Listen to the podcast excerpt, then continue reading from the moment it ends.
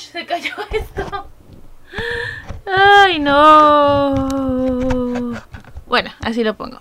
Al fin llegamos al episodio número 15. Muchísimas gracias a toda aquel persona que ya le dio play a el video de YouTube o dándole play a Spotify. Muchas gracias en verdad por seguir esta locura que se llama Alegoría.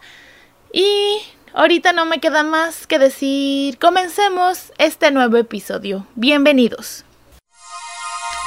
Alegoría con Alejandra Fausto.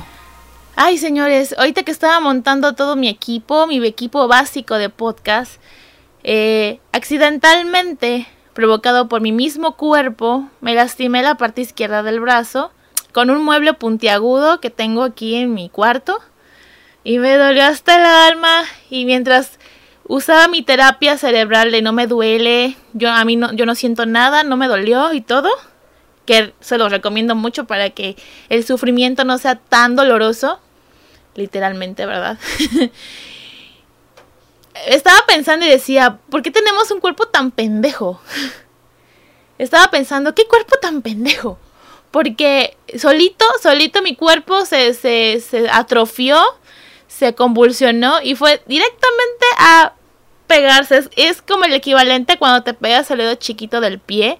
Tú no lo planeas, no estás como de, ay, estoy muy triste, ah, me voy a golpear el dedo del pie chiquito. O sea, no lo planeas, solito llega y qué cuerpo tan pendejo, en serio. Pero a veces como que no controlamos esa parte del cerebro. O sea, el cerebro da la instrucción, pero las partes del cuerpo no reaccionan.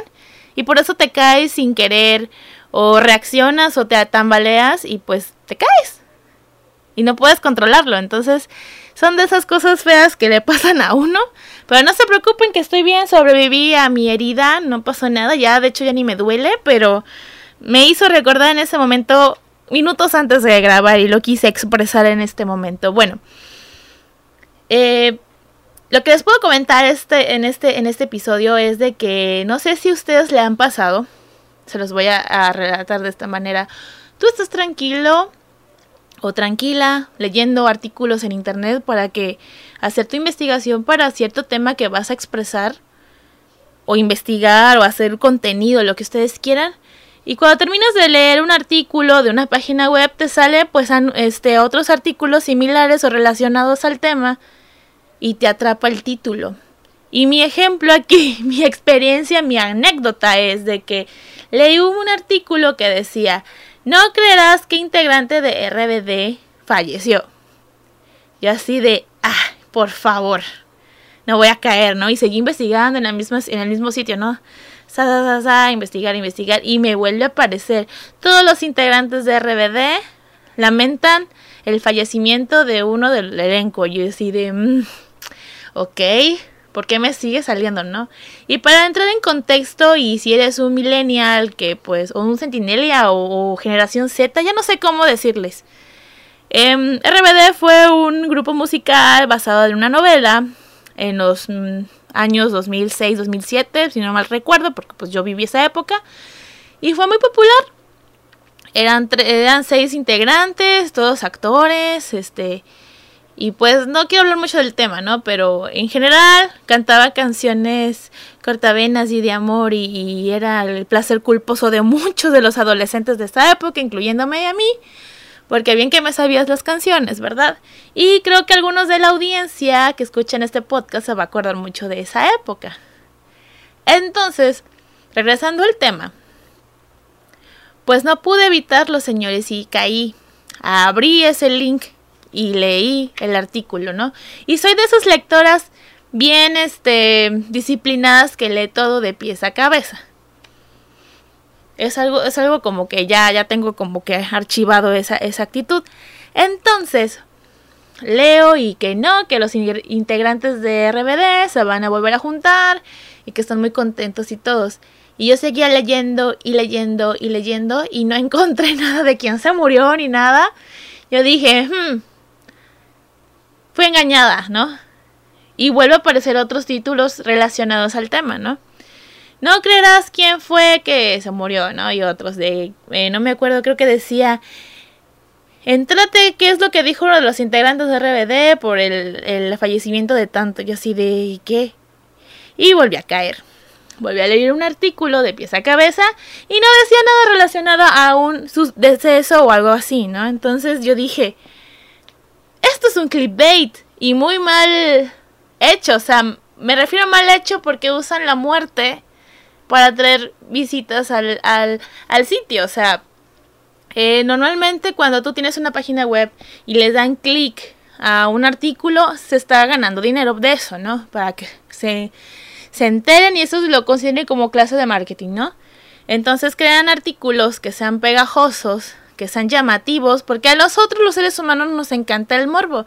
Si yo tuviera un blog y te platicara quién ha sido mis exes y mencionara una lista de con cuántos me he acostado y con cuántos he salido y así, uy, vendería, ¿no? Pero obviamente yo soy una persona pulcra y soy decente y yo no voy a andar quemando a las personas.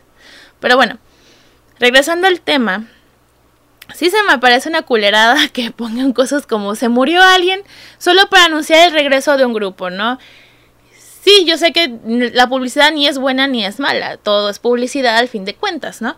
Y lo hemos visto en escándalos actuales, pero yo me enojo porque perdí 15 minutos de mi vida buscando alguna respuesta y todo, cuando pude haber ido a un buscador y checar quién se murió de RBD y ya, ¿no? Y ya verán, ¿no? Pues es mentira, es un rumor y todo eso. Entonces, personas que se dedican a los negocios, escriben un blog y todo eso, por favor no hagan ese tipo de clickbait. Es muy deshonesto y muy bajo.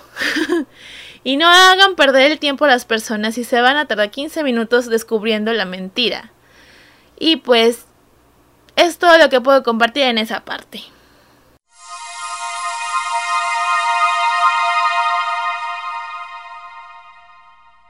Sé que algunos estarán sacados de onda por el título de este episodio y perdón si me río, es que me da mucha risa. Pero antes de que les dé la razón de por qué se llama así el episodio, quiero hablar un poco de la creatividad. Yo soy una persona creativa de nacimiento. Me acuerdo que desde chiquita ya hacía cómics en las libretas de estudio de mi mamá. O sea, a mí me valían madres, si había libretas, si estaban en blanco, yo me ponía a dibujar. Y me acuerdo que hacía historietas de los Power Rangers. Me acuerdo perfectamente. Igual como que en la saga de Kitty, del gatito. De ahí me basaba, ¿no? Ahora se le llaman Wattpad, pero antes eran... o fanfics. También yo ya hacía eso, ¿no? Cuando fui creciendo y fui experimentando mis sentimientos, escribía novelas. Escribía novelas de mi crush... Que hacía escenas románticas y en la vida real era toda una nerd ñoña y pues nunca expresé mis sentimientos. De hecho, soy una persona que le cuesta trabajo expresar los sentimientos de alguien y cuando lo hago, pues el resultado a veces no es bueno. Pero bueno, lo he tenido que intentar, ¿no? Pero siempre he sido creativa y creo que cuando fui a la universidad, que pues... Para que los que apenas están escuchando este episodio y no han escuchado todo el podcast, soy diseñadora gráfica y no me nació tanto la creatividad, tanto hasta que estudié en la universidad y pude explotar con todas las letras mi creatividad en los diseños, ¿no? En dibujar, en conceptualizar no un arte en sí, o sea, una publicidad, algo que quería yo expresar y ahí salió la creatividad. Entonces, hubo un tema que una vez leí un artículo de cómo usar las relaciones fallidas o los fracasos, haciéndolos inspiración, ya sea en el arte, en cine, en películas, en novelas, si ustedes quieren, en música más que nada. Y es una catarsis para el artista, ¿no? Entonces me gustaría mucho hablar de eso. Y pues eso de usar tu relación fallida como inspiración. Siempre he escuchado esto de mi madre, que el dolor es inevitable, pero el sufrimiento es opcional. Yo no había entendido esa frase hasta hace unos pocos años. En que sí, o sea, obviamente cuando te rompen el corazón es inevitable que te va a doler, vas a sentir que vale madre la vida, te vas a deprimir mucho y todo, ¿no? Pero el sufrimiento tú lo puedes elegir, obviamente sí te va a doler. El que le diga que no le duele cuando te cortan o tú tengas que cortar, pues obviamente sí duele, no tanto el que corta, pero sí el que es cortado, ¿no? Entonces, y muchas personas bueno, cuando termina una relación, obviamente se tienen que desahogar, ¿no? Y buscan alternativas al dolor. Por ejemplo, hay las personas que terminan con alguien y se van al gimnasio. Personalmente yo he terminado con personas, he ido al gimnasio porque pues realmente hacer ejercicio, cargar cosas, hacer repeticiones, hacer resistencia, te hace como sacar lo malo que tienes, ¿no? Toda la energía negativa, todo se va y todo se lo dedico a la pesa de 2 kilos. Entonces, sí es catártico hacer ejercicio, la verdad yo lo recomiendo mucho ahorita, pues no se puede, no podemos ir al gimnasio por la pandemia. Pero pues sí, sí lo recomiendo altamente y aparte pues bajas de peso, se te levantan las pompas, te salen piernas bonitas, todo bonito, ¿no? Luego pasa, ¿no? De que te puede ver tu exnovio o tu exnovia en aquella y decir, ah, no mames, yo lo dejé cuando estaba gordo y ahora está mamado. ¿Qué pedo, no? Pero es la superación de la persona, obviamente ya trabajó esa parte, se siente mejor consigo mismo o conmigo misma y pues puedes intentarlo de nuevo, ¿no? Entonces, eso es una forma de usar la inspiración o de sacar esa relación fallida para seguir adelante. También cuando escribes libros, ¿no?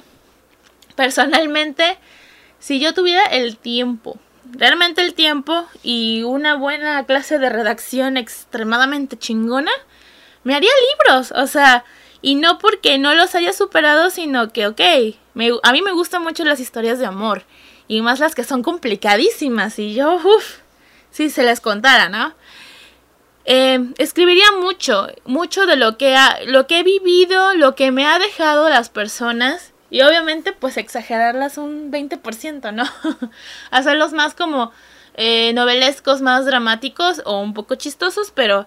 Sí ha habido gente que ha escrito cosas, por ejemplo, los artistas que escriben sus autobiografías y ahí sacan lo que vivieron en la relación de cierto actor o cantante, ¿no? Entonces también eso ayuda. Y bueno, y de la música, ¿qué les puedo decir? Hay un montón de inspiración de relaciones fallidas dentro de las canciones y la música.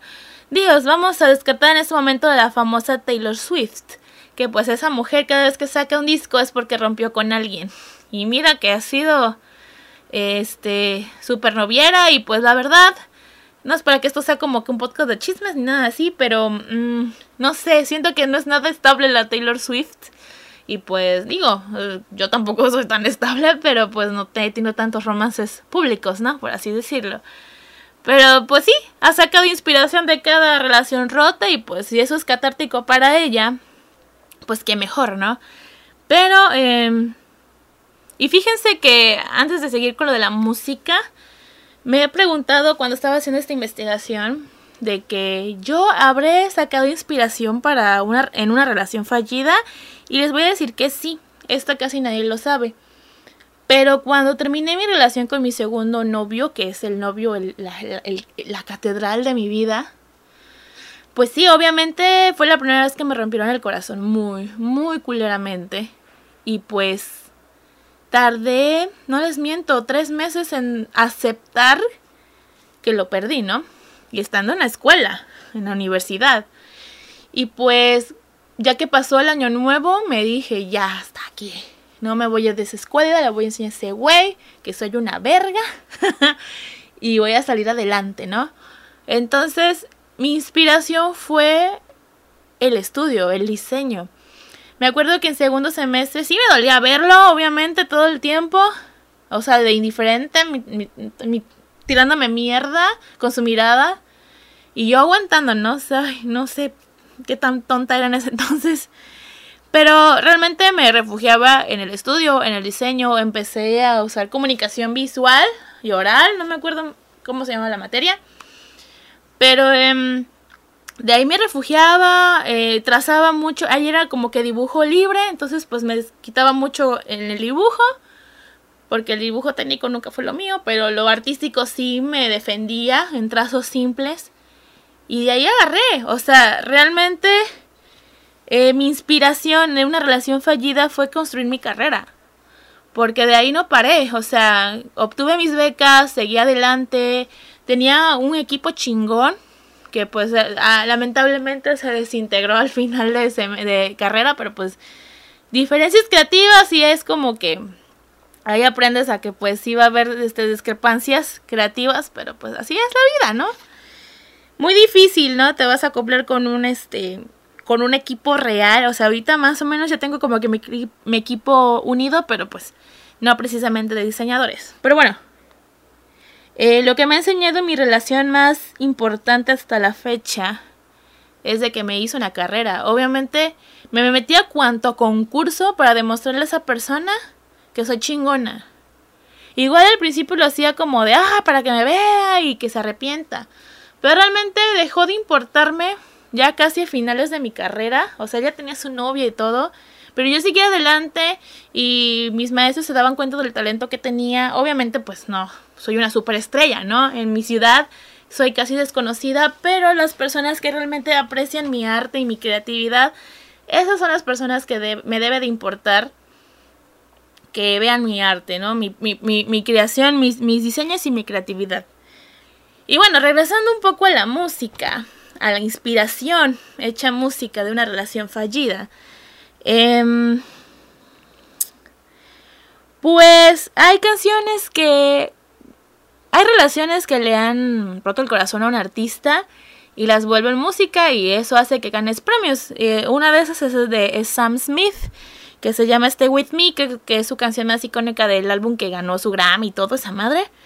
Y creo que sí ganó un Grammy, no me acuerdo de eso, ya no me da tiempo de investigar, pero usó una relación que pues no lo peló y hizo esa canción y se hizo famoso de esa canción, ¿no? Entonces como que cuando la inspiración hace que tú ganes premios y dinero, obviamente, y fama, y lo puedes superar, ¿no?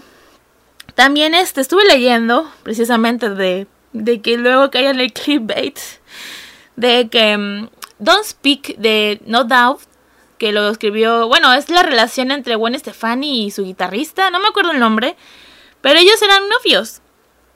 Y durante el primer disco de Don't Doubt, pero terminaron y pues Gwen Stefani escribió esa canción tan popular de Don't Speak, que todos los que le han roto el corazón en los 90 alguna vez lo tuvieron que haber cantado a pulmón. Y pues la siguieron tocando y ellos seguían en la banda y es como de wow, qué huevos de que anduvieses con alguien de la misma banda, pero terminan y por no separarse, porque realmente el proceso creativo musical de ellos es muy bueno.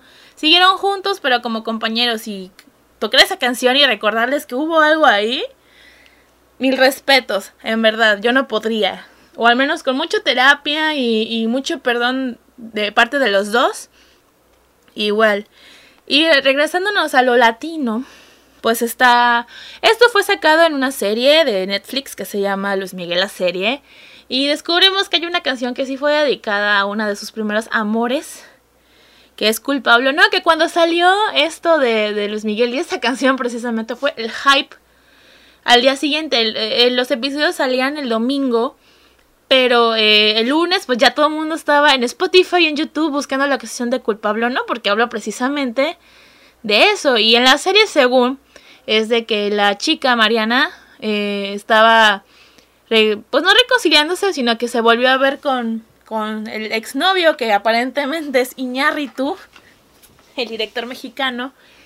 Y pues Luis Miguel pues se sintió mal y le dijo a su autor, al que le escribió las canciones, sobre esa situación y la hizo arte.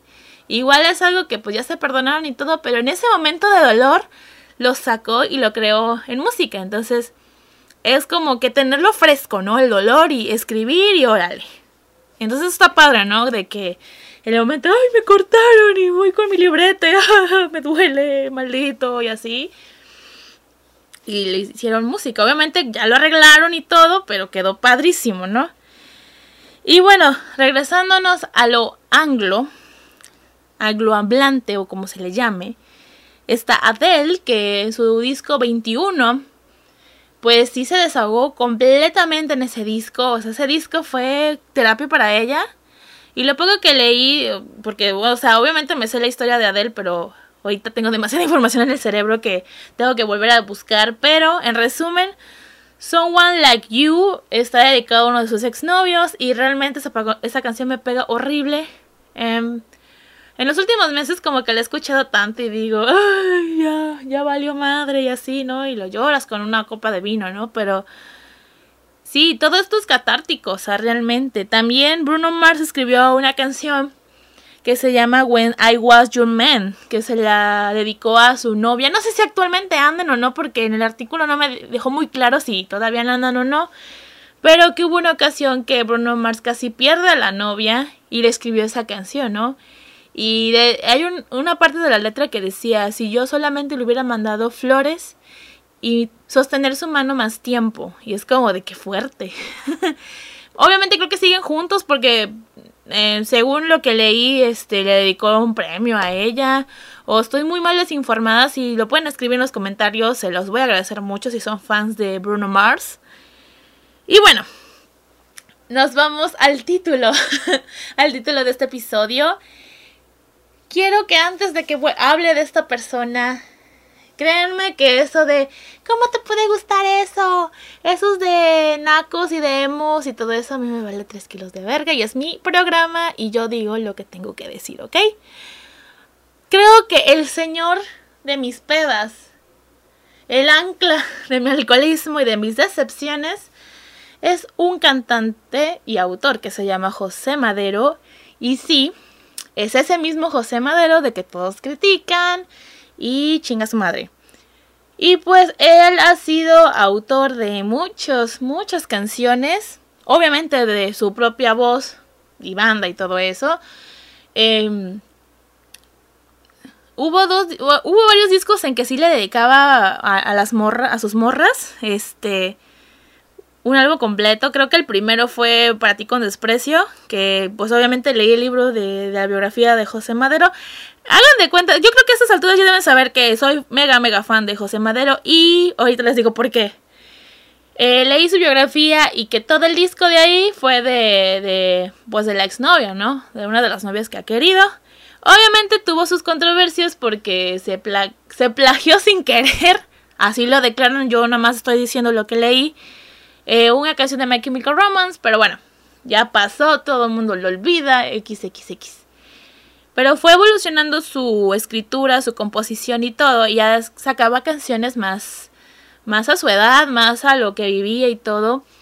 Y creo que desde que salió en... Bueno, ya salió, ellos son desde 1999, pero en 2005 para arriba, pues sí los escuchaba y todo, ¿no? Y en ese entonces yo tenía a mi novio, ¿no? Pero una vez que terminó conmigo esta persona, créanme que en ese entonces era Panda, mi pilar de agarrar y llorar y berrear y cantar lo que sentía. Ese güey, ese José Madero, ha sabido expresar mis sentimientos en canciones de él, ¿no? Entonces, pues fui creciendo con eso, ¿no? Hubo una época que dejé de escucharlos porque pues escuchaba otras cosas, ¿no? Reemplazaba a Panda por otros cantantes, ¿no? Adele, no me acuerdo quién más, Paramore, muchas más, no me puedo acordar ahorita, ¿no? Pero cuando me fui a vivir a Mérida, tuve la oportunidad de ir a verlos, de hecho, ¿no? Y de ahí como que volví a escucharlo y me ha servido mucho, ¿no? Obviamente cuando he tenido una decepción muy fuerte de amor, preparo mi vino y me pongo a escuchar cualquier canción de José Madero, ya como el cantante solista, ¿no? O de Panda ya fue como que juvenil, ¿no? Aquí ya es como el señor, pues más maduro, ¿no? Y créanme que canción o disco que sacas de güey, se basó en mi vida, cabrón. Yo no sé quién le cuenta mis pendejadas a José Madero y las hace canción, ¿no? Pero realmente, me siento muy identificada con esta cantante, independientemente de lo que sea en público, o sea, en composición y arreglo que hace musicalmente, siempre es sobre relaciones fallidas. Y también de la edad y todo lo que le pasa, o sea, lo que yo estoy viviendo ahorita, mi transformación de ser treintañera, lo estoy viviendo junto con las canciones de José Madero, ¿no? Pero sí, él es como mi representante en alto de que se usa relaciones fallidas para hacer inspiración de canciones. Y créanme que sí, bastante. Y bueno, ya para terminar esta parte, si yo pudiera crear música, porque a mí me encanta cantar y me encanta escuchar música, creo que es la actividad número uno que hago en todo el momento. Desde que me levanto ya estoy escuchando música, cuando voy a la oficina escucho música y canto, ¿no? Y hasta me dicen, ay, qué bonita canción, qué bonito voz tienes y así, ¿no? Yo digo, sí, pero no siento que soy como que tan competente para estar en un escenario y cantar, ¿no? Porque sí, son muchas horas de entrenamiento, la verdad. Y se los digo por experiencia que tuve unas cuantas clases de canto, pero pues solo fue para un evento. Pero sí es muy cansado y matado. Pero si yo pudiera tener estos talentos, escribir, componer, tocar un instrumento, que la verdad, aquí entre nos, me encantaría tocar el ukulele. Es muy sencillo, solo son 4 cuerdas y creo que mis manos sí podrían, o sea, mi tamañote. Si ya vieron mi foto de Instagram de esta semana, van a darse cuenta que estoy algo grandota y pues usar un ukulele sería como que, ¡ay, qué bonito! Pero sí, me gusta usar el ukulele y sé que sí podría porque ya intenté con el piano y lo más no pude. Pero si pudiera tocar un instrumento, tener la voz chingona que me gustaría tener, obviamente me defiendo. Pero sí, me gustaría tener un entrenamiento vocal más efectivo, tener un equipo que me ayude a grabar, que pues tener una banda o algo así, todo, o sea, todo lo que complique hacer música. Sí haría unos 2 álbumes, así fácil, o sea, porque es algo que siempre he pensado, ¿no? Si yo fuera cantante y tuviera la producción, ya sea independiente o en una firma discográfica que creo que no es tan conveniente, según lo que he leído, sí me aventaría 2 álbumes y sería de 2 relaciones que sí me han pegado cabrón. Y haría un disco de covers de José Madero, obviamente. Pero sí, me gustaría mucho componer mis propias canciones, sacar lo que algunas cosas todavía no lo saco, o igual hacer mi catarsis musicalmente hablando. Obviamente pues tengo mi arte, tengo mi creatividad en diseño y puedo sacar fotografías, puedo hacer otras cosas, pero realmente me gustaría mucho crear mis propias canciones, cantar lo que siento y que las personas se sienten identificadas, ¿no? Que es lo importante, creo, en componer, que tú te sientas identificado al final. Y pues hay muchas canciones que realmente pareciera que fueron escritas para mí. Y pues, no les miento, en mi cuenta de Spotify tengo 2 playlists dedicadas a 2 personas. Y cada vez que me acuerdo de ellas o se me viene algún recuerdo, las escucho por nostalgia o por terapia o por catarsis, lo que ustedes quieran, y pues lo disfruto el viaje, disfruto esas canciones. Entonces sí me gustaría muchísimo poder crear arte musicalmente. Me gustaría tener amigos que pudieran tocar aunque sea la guitarra, o que sepan de ingeniería musical, o cosas así, para crear canciones o hacer los covers por lo menos. Pero pues si eres uno de ellos y quieres apoyar a esta pequeña alma en pena que quiere solo explotar su creatividad e historias musicalmente, escríbeme en un DM o mándame un inbox o contáctame en los comentarios, ¿no? Y bueno, está padre usar mucho, y creo que es catártico, realmente lo digo, es catártico usar alguna mala experiencia, y ya no hablando solo de relaciones fallidas, sino pérdidas, alguna cosa que te pasó, socialmente hablando, o expresarle el amor a una persona, o dedicárselo a un hijo, lo que ustedes quieran, es válido. Y creo que usar ese tipo de cosas para crear inspiración y sacar la creatividad que tú tengas, no importa si lo sacas pintando, o esculpiendo, o escribiendo, o haciendo diseños, o haciendo tu trabajo, hacer una película y ganar premios, solo el simple hecho de aliviar ese dolor o esa pena, o ese sentimiento, o demostrar el sentimiento también. Entonces está padre, y yo te invito personalmente a que saques la inspiración, no negativamente todo el tiempo, pero si tienes algo que te duele todavía y no lo has sacado, hazlo con canciones, cántalo a todo pulmón en el baño, o cuando vas al trabajo, o en silencio pero escuchando tus audífonos en un camión, no sé, ingénenselas, pero siempre como que agarren la inspiración de algo. Porque pues crear es muy, muy, muy lúdico, muy, muy terapéutico. Entonces, háganlo.